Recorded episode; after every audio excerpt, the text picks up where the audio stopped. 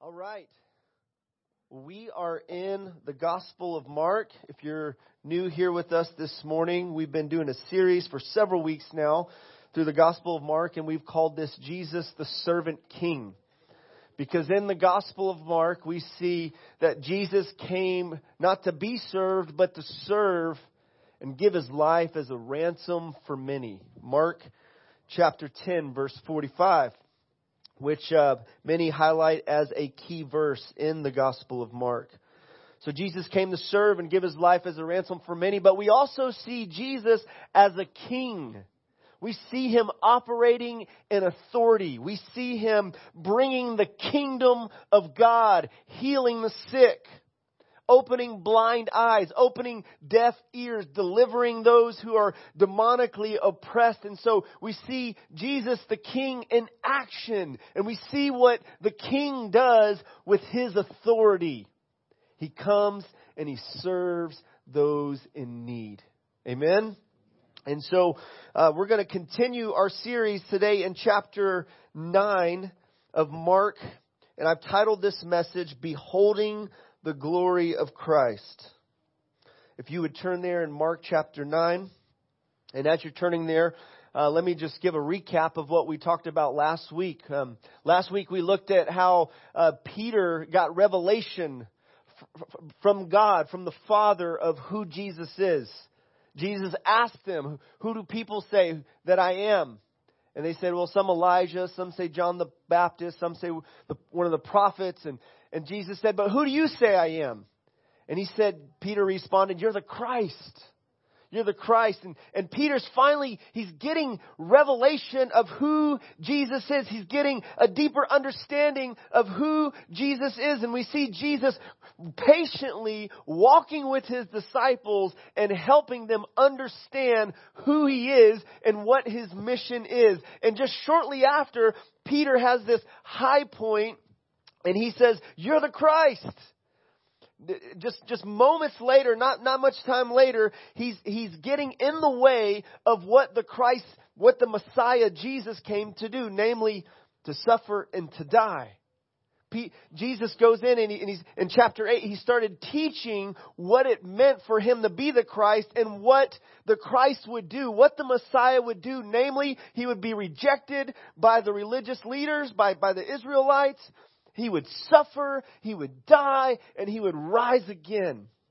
Jesus basically shared with Peter and the disciples the gospel.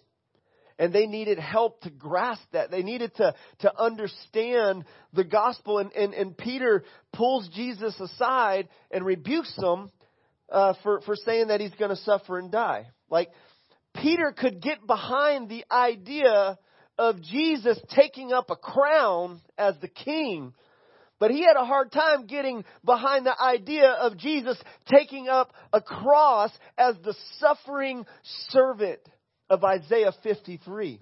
As I mentioned last week, there was, there were lots of ideas about the Messiah. And most of the popular ideas about the Messiah didn't involve Isaiah 53 and Psalm 22 as the Messiah being a suffering servant. The, the, the, the, one common thought uh, regarding the Messiah in the first century was that he would come as this military leader and fight and overtake the, the Roman oppressors.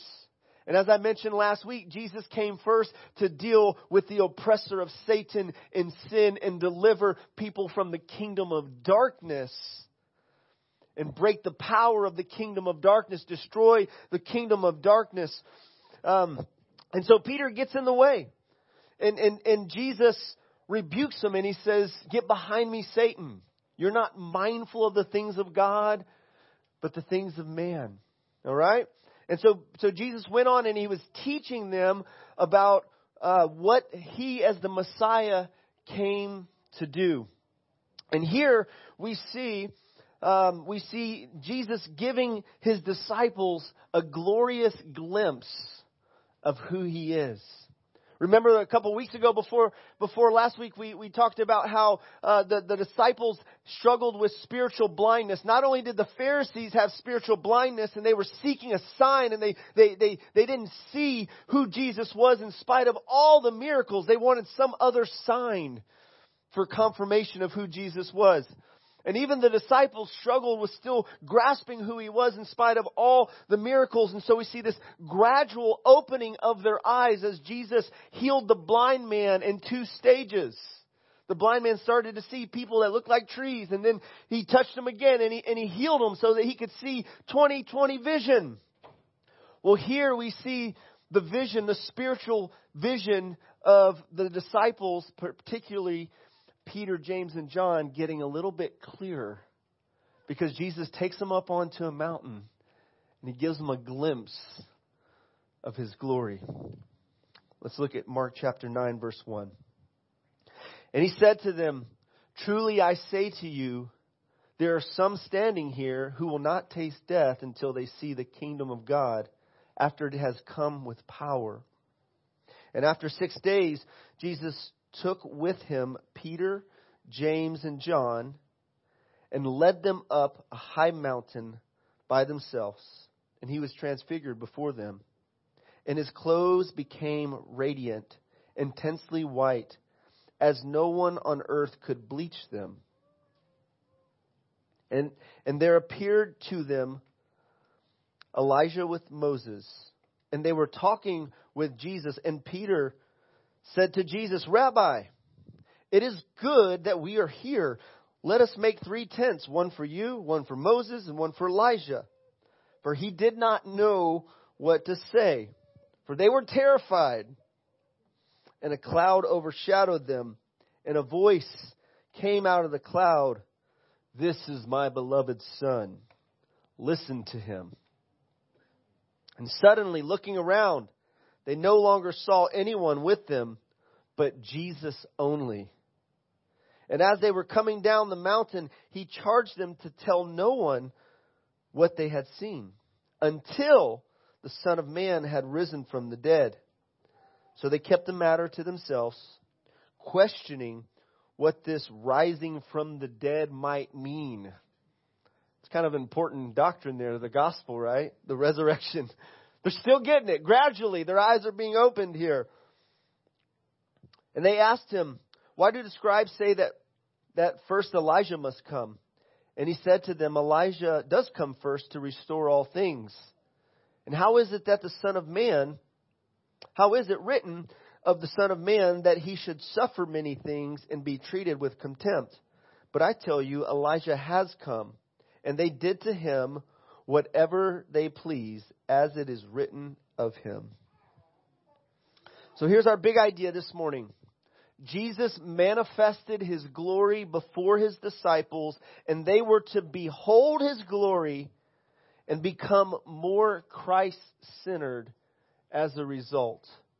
Jesus manifested his glory before the disciples, and they were to behold his glory and become more Christ centered as a result.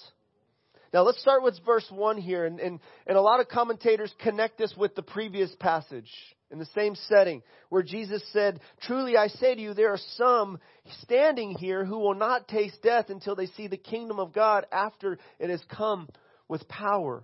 So here's a promise, particularly to those that he just called to a radical cost of discipleship. Remember, he said in, at the end of chapter 8, if you want to follow me, you got to deny yourself, you got to take up your cross, and you got to follow me. There's, there is suffering and there is a cross and there is challenges involved in following Jesus, but there is glory involved and glory that awaits you and I who walk through the fire with the Savior. There's glory on the other end. But here, these guys, he said that, that, that, that they would get to see the kingdom of God after it had come with power. They would get a, they would get a foretaste, they would get a, a, a glimpse of the, the kingdom of God come with power. Now, uh, uh, theologians have some different thoughts on what's going on here. Some think that it's referring to the second coming of Jesus because he mentioned that at the end of chapter 8. But, but others highlight that it's, it's fulfilled right here in this transfiguration and in the following events. It doesn't have to be interpreted as just one event here. Okay? So, so it, you got these three that experience this glimpse of glory, the king. uh, being transfigured right before their eyes. And then all of the disciples later on, they get to see Jesus resurrected from the dead. D.A. Carson points that out that that's what, that's the fulfillment of it there, the resurrection from the dead. Talk about power. Talk about the kingdom of God breaking in and conquering death. Look at the resurrection from the dead. But also, look to Pentecost and the outpouring of the Spirit of God upon the people of God, and then the early church just flourishing and the kingdom of God spreading like wildfire and expanding with power, coming with power. And so Jesus said that there were some who were going to see the kingdom of God come in power. William Lane points this out about this, this scene. He says the transfiguration scene develops as a new Sinai theophany with Jesus as the central figure. Okay? The Gospel of Mark, as we looked at at the very first verse of Mark, is about Jesus. All right? And arguably the entire Bible is about Jesus. It points us to Jesus. We see Jesus in every one of the 66 books of the Bible. When Jesus was resurrected from the dead, he was walking with his disciple, a couple of disciples, and they didn't recognize who it was, and he started talking to them, explaining the Christ, how the Christ was in the law, and in the prophets and in the Psalms, how they were pointing to Him. In John chapter 5, Jesus told the, the religious leaders, you search the scriptures because you think that in them you'll, you, you have life, but you won't come to me that you may have life, knowing that the, the scriptures, they testify about me. You see, the scriptures from Genesis to Revelation, they point us to Jesus. Jesus is the hero of the Bible. Amen? And so we want to become more Christ centered. As we read the pages of Scripture, as we read this text even this morning, that we would align ourselves with, with Jesus, that we would allow Jesus to be central in our lives, in our thoughts. Now, let me just uh, first uh, talk a little bit about uh, this inner circle that Jesus had. So, Jesus had the 12, right? That he invested and he spent more time with than he did with the crowds. But then he had these other three guys, as Charles Spurgeon calls them, the elect of the elect. He had these three guys that he took them into uh, specific, spe- uh, special moments, like um, when he healed Jairus' daughter. Okay, he he didn't let everyone else come in, but he just brought Peter, James, and John to be there in that moment. In this moment, which, which is a glorious moment, a, a, a, powerful, profound moment. Jesus invites only these three disciples to join him. Okay? And, and remember in the garden, in, in, in one of Jesus' most difficult, darkest moments, he just brought these three guys in Peter, James, and John. And he brought, brought them to come watch and pray with them. And he shared his heart with these three guys in, in a deeper way than he did with anybody else. He said, My soul is exceedingly sorrowful unto death. He shared with them, this is in Mark chapter 14. He shared with these guys the burden, the, the struggle, and he brought them into this high moment, and he brought them into this really low, difficult, dark valley moment. Okay, and they got to experience that. And perhaps this was to strengthen them for what was to come because they were they were with him here at this high moment when he when he transfigured and, and they, they saw him in his glory. They got a glimpse of the deity of Jesus.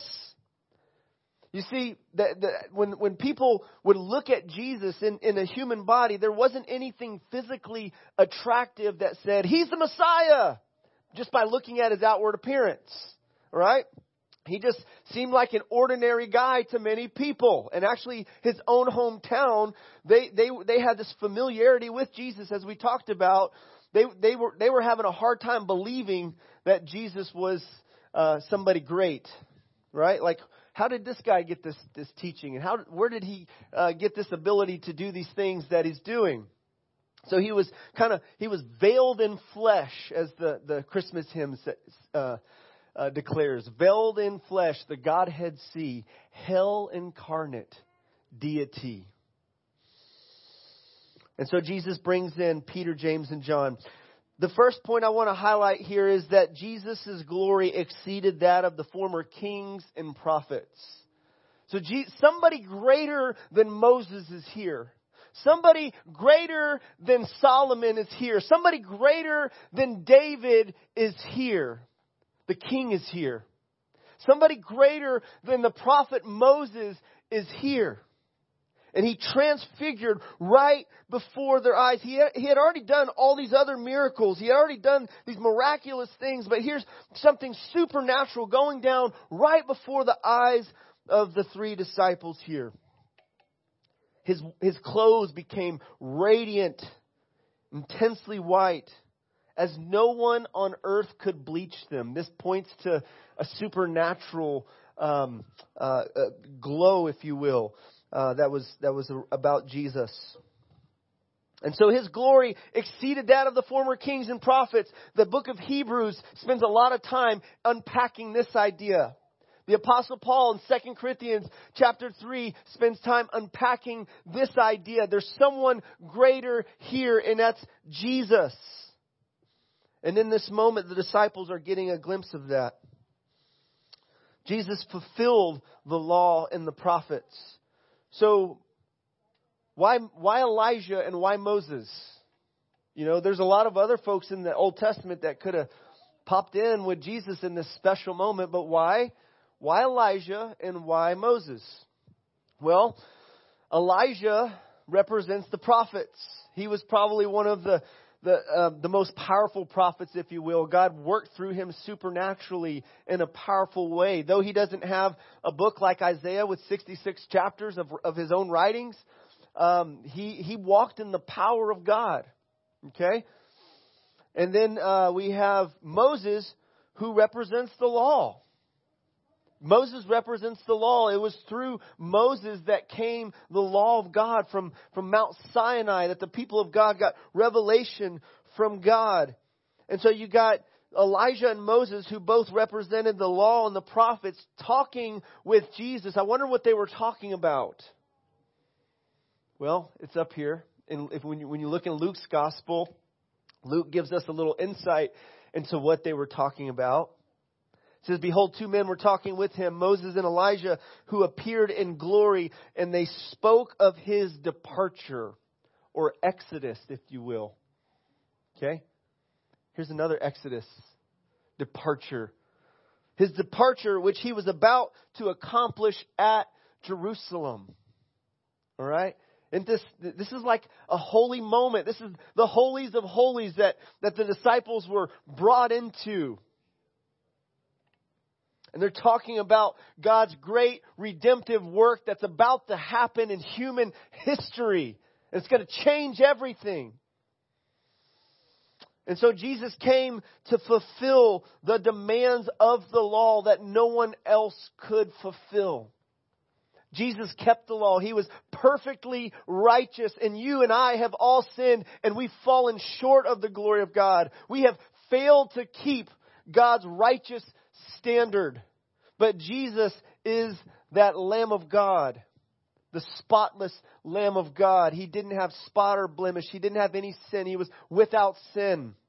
And he was able to become the sacrifice for our sins as the righteous, spotless Lamb of God. And Jesus also came and he fulfilled prophecies concerning the Messiah. Prophecies that spoke about the Messiah who would come. He, he fulfilled those. He fulfilled those as the suffering servant. He fulfilled those uh, as the, the uh, being born of a virgin. He fulfilled those by healing the lame, the blind, the mute. Jesus fulfilled the law and the prophets. Remember what Jesus said in Matthew chapter 5 verse 17? He said, Do not think that I've come to abolish the law and the prophets. I have not come to abolish them, but to fulfill them. Right? So Jesus did that. That's what he came to do. He came to do what you and I have failed to do. We've failed to keep God's law. And we need his righteousness, which is given to us freely as a gift through faith. David Garland, in his commentary, um, compares, contrasts Moses and Jesus here. I found this helpful. Uh, Moses goes up with three named persons, 70 uh, plus 70 elders up to the mountain. Exodus 24.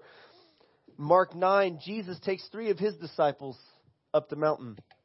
Moses' skin shines uh, when when he uh, descends the, from the mountain. Jesus is transfigured, and his clothes become radiantly white.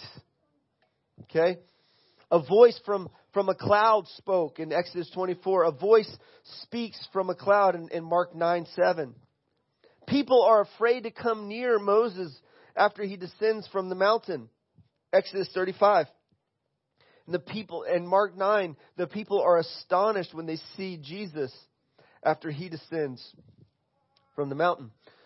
And so, so Moses was reflecting the glory of God as he got a glimpse. Remember, Moses wanted to see the glory of God. He asked for a glimpse of the glory of God, and, and God said, You know, you, you can't see my face and live, so I'll put you in the cleft of the rock. And, and, and so, so he did that and he passed by. He caused his goodness to pass by Moses.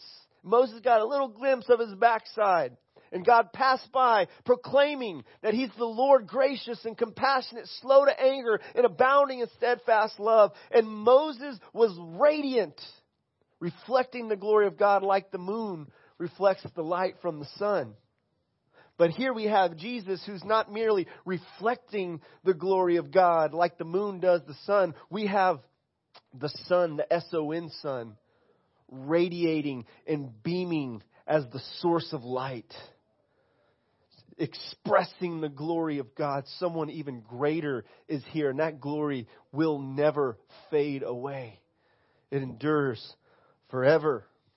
And so you have someone greater here greater than Moses, greater than the law, and greater than the prophets, Jesus. And I love how he's, in, in, in a moment, he's, the, the other two leave. Moses and Elijah are gone, and it's just Jesus there. Right? Because Jesus fulfilled the law and the prophets. Now, Peter, Peter decides to, to start talking here. Um, in, in this moment thinking he, he has a good idea. He's gonna he's gonna try to create some uh, oops, excuse me here. He's gonna try he says, Rabbi, in this moment, he says, Rabbi, it's good that we're here.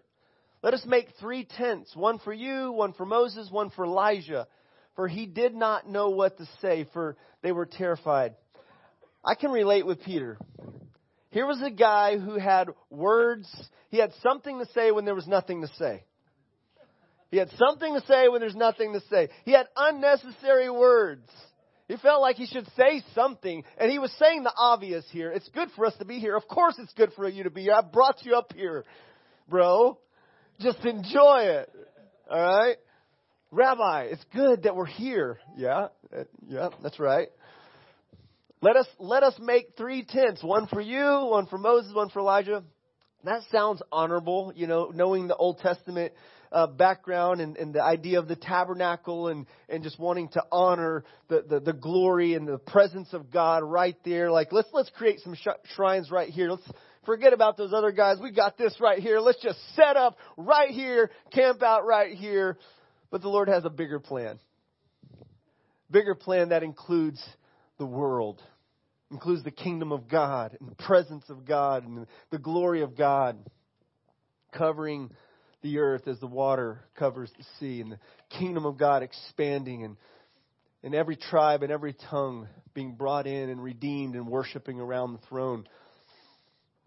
But uh, Peter starts making plans in this holy moment. He's taking initiative. I love his initiative. I love his boldness. I love that he wasn't reserved and, and he would st- he stepped out of the boat when nobody else did. He spoke up when when others didn't. But but here Jesus isn't too impressed with his plans, and neither is the Father from heaven, right? Um, and I and I can totally relate to this. I can totally relate to this. Like we I have an experience with God, I'm experiencing God, and I start thinking, okay, we should do this and that. We should we should start this ministry or that ministry. And oftentimes God reminds me of this and He brings me back to this place. This is my beloved Son. Listen to Him. Too often we're so focused on what we're going to do for God. And we need to slow down and take in what He has done for us. And we need to behold His glory and get a glimpse of who He is and allow that to shape us and permeate all our plans that we make concerning what we're going to do for God. What we're, what we're, what we're telling God we're going to do for Him. Verse 6, I love this. He did not know what to say. But he said something. He didn't know what to say, but he said something. And he was afraid. Does anybody do that when you're afraid? You just start talking? No? I can relate to this guy. And I'm, I'm thankful for the Lord's patience with him. Hebrews 3, Hebrews 1, 1 through 3 says, Long ago, at many times, in many ways, God spoke to our fathers by the prophets, but in these last days, He has spoken to us by His Son, whom He appointed the heir of all things, through whom also He created the world. He is the radiance of the glory of God. He doesn't merely reflect the radiance of the glory of God. He is the radiance of the glory of God and the exact imprint of his nature, and he upholds the universe by the word of his power. And after making purification for sins, he sat down at the right hand of the majesty on high. So listen to the Son. Listen to Jesus. Heed that divine voice from heaven, from the Father. This is my beloved Son. Listen to him. Now remember, he's echoing that. This is, he already said this once in Mark's gospel in Mark chapter 1 when Jesus was baptized. Right? The Father spoke from heaven. The Spirit descended upon Jesus like a dove. You got the Father, Son, and the Holy Spirit all on one scene here. And the Father says, This is my beloved Son in whom I'm well pleased. Before Jesus even started his ministry, he had the pleasure of the Father over his life. He radiates the glory of God. In verse 9, or verse 8, suddenly looking around when no one saw anyone with them, uh, su- uh, and suddenly looking around, they no longer saw anyone with them but Jesus only. So they disappeared, right? Suddenly they're just, they're gone. They disappeared. Charles Spurgeon said this. He said, It's better to hear the Son of God than to see saints or to build tabernacles. This will please the Father more than anything else that love can suggest. Spurgeon goes on and he says, The good pleasure of the Father and the Lord Jesus is a, is a conspicuous part of his glory. Listen to this. The voice conveyed to the ear a greater glory than the luster of light could communicate through the, through the eye. The audible part of the transfiguration was as wonderful as the visible. In fact, it would seem from the next verse to have been more so. They were terrified. They were in awe, which led them to be speechless, right? Before the holy presence of God. And so God the Father speaks, This is my beloved Son. Listen to him. Be Christ centered. Allow Jesus to influence you more than any other voice. Right now, we live in a day where there are so many voices shouting and screaming, and got messages, messages coming in from all different directions, notifications.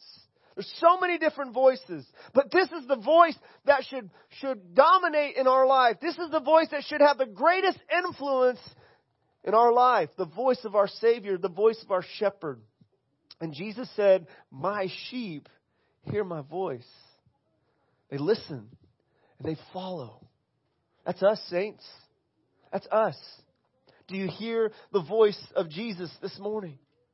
And thankfully, we have this book that contains the words of Jesus. And we hear this book that has the, the, that the Spirit has breathed upon, inspired 66 books of the Bible. And we have the, the words of Jesus recorded here. And we can hear his voice through the scripture. And we can hear his voice through the Spirit who dwells in each one of us who are believers. Are you listening? Are you listening to the voice of Jesus? Are you, are you paying attention to him? William Lane, he says this, uh, he has a great commentary on the Gospel of Mark. He says, Jesus alone remained as the sole bearer of God's new revelation to be disclosed in the cross and resurrection. Moses and Elijah had followed the path of obedience, but having bore witness to Jesus, his character, and his mission, they can help him no more. The way of the cross demanded the submission of the Son, and Jesus must set out upon it alone. The transfiguration, however, has disclosed a new aspect of God's truth. Jesus is the new tabernacle of divine glory. His word and deed transcend all past revelation. This was the truth which the disciples were confronted when they realized they were once again alone in the presence of Jesus. Amen. Let me go back here.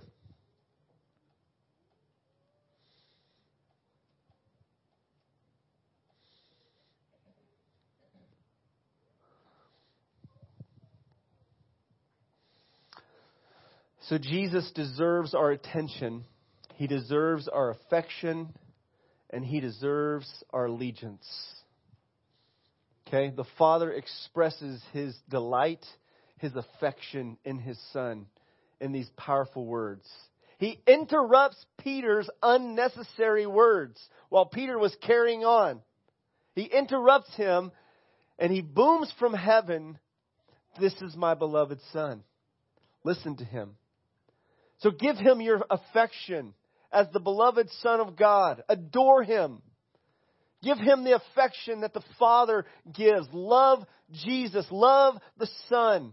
Give him your attention. Listen to him. Incline your ear to him and give him your allegiance. Don't merely be a hearer of his word, but be a doer of his word. Obey what, what he says. Obey what he tells you this, uh, this moment when the, the cloud overshadowed them reminds, of, reminds me of a couple of different moments in the scripture. One is uh, just the Spirit of God hovering over the waters at the beginning of creation. God spoke, let there be light. And then at the uh, incarnation, when the angel visited Mary in Luke chapter 1, she's like, How's this going to happen? The, and he said, The Spirit of the Most High will overshadow you right? And so we, we have this cloud that overshadowed the disciples, and the voice spoke from heaven. So, what was going on here with this voice? The voice assured the disciples, Robert Plummer says, the voice assured the disciples that although the Jews might reject him and the Romans put him to death, yet he was accepted and beloved by God. Remember, Jesus said he was about to go to the cross. And they must have felt some kind of whiplash from that. Kind of like when you're riding a roller coaster and you just, you get whiplash. There must have been some kind of mental whiplash. Like, like Peter's like, you're the Christ, you're the Messiah. And then Jesus began to teach them how he would suffer and he would die. And his plans seemed to be messed with. Peter's plans. Like, uh, that, that wasn't in my plan, Jesus, right? And so this voice from heaven must have assured them, Robert Plummer says. Uh, this must have helped prepare them for the suffering that would come. Jesus himself, the suffering that he would endure. He was talking with Moses and Elijah about the cross, about suffering and dying for the sin of the world. Remember when he prayed in the garden, Luke tells us that, that after he resisted the temptation and said, Not my will, but yours be done, he was strengthened by angels in that moment. Right? And so this must help help bring some reassurance to the disciples. John Stott points this out a couple couple of different reasons um, for for this uh, experience, this voice from heaven and this transfiguration. One is just reassurance that through the suffering, that through suffering the Messiah would enter into glory. Yeah, the crown, the crown belongs to Jesus as the king. But so does the crown of thorns as the servant king he would take up. And its fulfillment as well. John Stott points out. You got a couple different verses here. Psalm uh, 2, verse 7, where, where he says, You are my son. Isaiah 42, 1, in whom I delight, my servant in whom I delight. And Deuteronomy 18, 15, speaking through about another prophet that would be raised up, a, a one different than Moses. And it says, Listen to him. It also, uh, this voice from heaven and transfiguration also uh, was an anticipation of uh, the uh, a body. The tra- his transfigured body was in fact his resurrection body in anticipation. They got a glimpse. They got a glimpse of the glory. Jesus was going to be resurrected. His body was going to be resurrected from the dead. And by the way, you and I get new resurrected glorious bodies as well. Because Jesus is risen from the dead, you and I too will rise with him. And there will be no more disease, no more decay.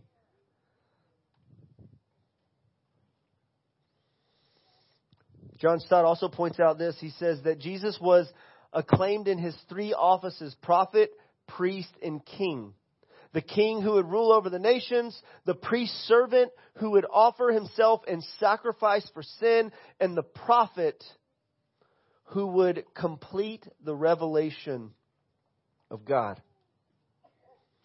Amen. Second Peter Peter is recalling this experience. And he says in verse 2 Peter 1:16, he said, "For we did not follow cleverly devised myths when we made known to you the power and the coming of our Lord Jesus Christ, but we were eyewitnesses of his majesty. We saw his majesty, his glory. For when he received honor and glory from God the Father, and the voice was borne to him, by the majestic glory, This is my beloved Son, with whom I am well pleased. We ourselves heard this very voice born from heaven, for we were with him on the holy mountain. So this was assurance for Peter, apostolic assurance, an assurance for you and I, an affirmation of the Father's approval upon Jesus and what he would do for us as the Son of God. So why did this happen? Why did why what was this experience about here? Where I mean it's a very interesting experience in, in Mark chapter nine. And I, I know I wrestled through uh, this just preparing and, and preaching this. Um, Danny Akin gives a number of reasons why this happened. What, what was going on here? It was to reveal Jesus as God incarnate, he said. It was to strengthen Christ as he began his march to the cross. It was to fortify his disciples in obeying the call to radical discipleship. He had just given them some, some really heavy demands if they were going to be followers of his. It was to demonstrate that the Messiah, Jesus, was the fulfillment of the law, Moses, and the prophets Elijah as God's final, complete, and climactic revelation. It was a confirmation of Peter's confession You are the Christ. It was to teach that the Messiah who was crucified is the same Messiah who will reign over the kingdom in glory. By the way, Note that Jesus told them not to say anything. So he brought these three guys up there. He told them not to say anything until after he was raised from the dead.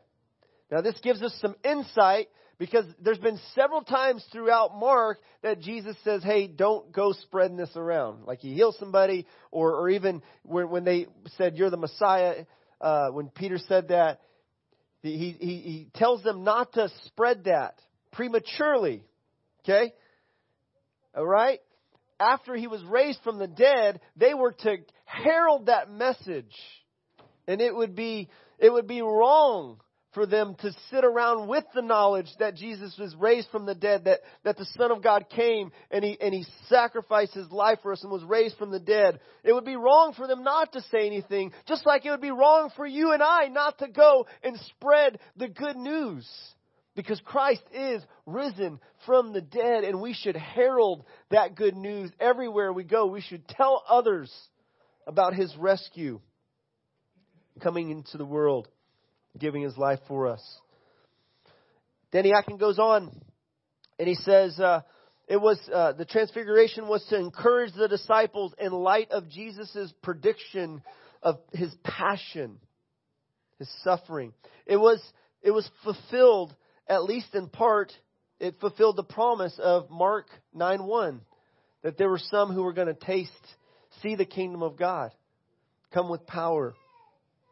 It reaffirmed the Father's love and delight in the Son that he declared in, at his baptism. And it calls us to trust and follow the one and only Son who is the image of God's glory. In Jesus and Jesus alone, we can behold the glory and the greatness of God in our lives. You and I are wired to behold the beauty and the glory of God. I mean, just think about this.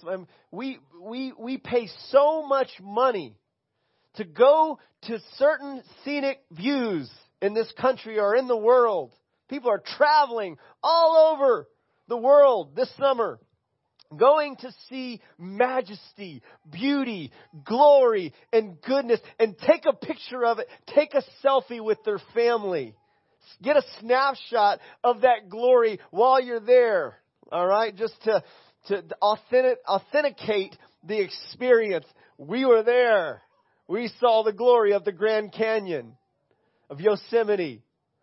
We saw, we saw the glory of, of the uh, Hawaiian mountains. Right? We're wired for this. God has wired us to behold His glory and to worship Him as a response. David said in Psalm 27, Verse 4, uh, 4, he said, One thing I've desired of the Lord, and that will I seek, that I may dwell in the house of the Lord all the days of my life, and behold, beholding his beauty and inquiring in his temple. You and I are wired for this, to behold his glory. And listen, if you don't, if you don't let the glory and the beauty and the goodness of God captivate you, then you're going to allow the, the things of this world to captivate you in your attention and your affections. We're wired for God. We're wired to behold His glory, to worship Him, to love Him, to see and savor Him. And if you're a Christian, the grace of God has visited you and your eyes have been opened to see the beauty of who He is. Your eyes have been opened to see the glory of who He is. And as you and I behold His beauty, behold His glory, we, re- we reflect, we stay there, we're changed. We're changed, we're transformed. And that's what He wants for each of us. And so let me just close in some application here. Be centered on the person of Christ, saints. Be Christ centered. Here at City Church, that is a part of our vision to know Jesus, love people, and impact your world. We want to make Jesus the main uh, point. He is the main point. It's all about Him. Christ be magnified. Paul said, whether I live or die, Christ will be magnified in my body. That He's the point. He's the point of the whole universe. Everything's created by Him, through Him, and for Him. He's the point. And so we want to point others to Him. We want to reflect His glory. We want to enjoy who He is and exalt who He is and explain to others who He is. Because it's all about Him. And the Father affirms this. He says, This is my beloved Son. Listen to Him. Give Him your attention. Give Him your affection. Give Him your allegiance. And Hebrews tells us to fix our eyes upon Jesus. That's the other application point. Fix your eyes on Jesus. Let us run with endurance the race that is set before us, looking to Jesus, the founder and perfecter of our faith, who for the joy that was set before him endured the cross, despising the shame, and is seated at the right hand of the throne of God. Fix your gaze on Jesus. Just centralize on him. Think about Him. Look at Him. Ponder who He is. Reflect on who He is. Let His words penetrate your heart and your life and influence your thoughts. And just be, be weaved in what you think and what you say and what you do. Let us be a Christ centered people. And lastly, listen to Jesus. After Peter referred to this experience on the mountain and 2 Peter chapter 1, he said, And we have the prophetic word more fully confirmed, to which you will do well to pay attention. Pay attention as to a lamp shining in a dark place until the day dawns and the morning star arises in your heart. Pay attention. Isn't this challenging in our day? It seems like it's more challenging in our day than it's ever been in history to pay attention. Many people struggle with attention deficit disorder and struggle to pay attention for long periods of time. And, and no doubt our digital age and all our technology and all our devices distracts us and, and grabs and captivates our attention. But we would do well if we would pay attention to Jesus. If we would give him our attention and our affection and be changed. Second, Second Corinthians 3:18 says, "But we all with unveiled faces behold are beholding as in a mirror the glory of the Lord are being transformed from glory to glory by the Spirit of God." So as we behold him, as we listen to him, as we fix our eyes on him, we become more like him. Those rough edges in our life get smooth get changed and He shapes us and He molds us as we behold who He is. I'm sure you've had this experience when you're driving down the road and you start looking at something, you fix your eyes on something, catches your attention. Don't you tend to gravitate towards that thing that you're focusing on? Right? And so when we focus our attention on Him, we're going to gravitate towards Him. But if we focus our attention on the things of this world, we're going to gravitate towards those things. Amen. Worship team, if you'd come on up, lead us. I'd like to create a little space here for us to respond, to give Jesus our attention, to give Jesus our affection, to give Jesus our allegiance because he is worthy of it. If you're here today and you haven't yet given your life to Jesus as Lord and Savior of your life, and your ears have been open today to listen to Him. Your eyes have been open today. You've, you've sensed the Spirit drawing you today. I want to encourage you to respond. To don't resist that. To respond to the conviction of the Spirit.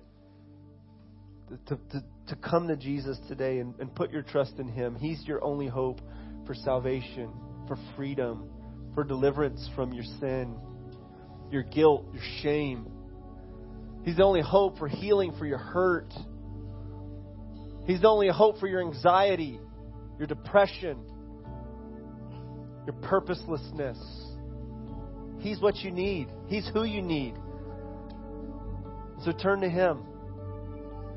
Turn to Him. Trust Him. I'd love to pray with anybody here who would like to commit their life to Christ for the first time. Or if there's somebody here today who's just been totally distracted, you've been, you've been captivated with the things of this world and, and you're just reminded, I need to come back to Jesus and give Him my attention, my affection, my allegiance.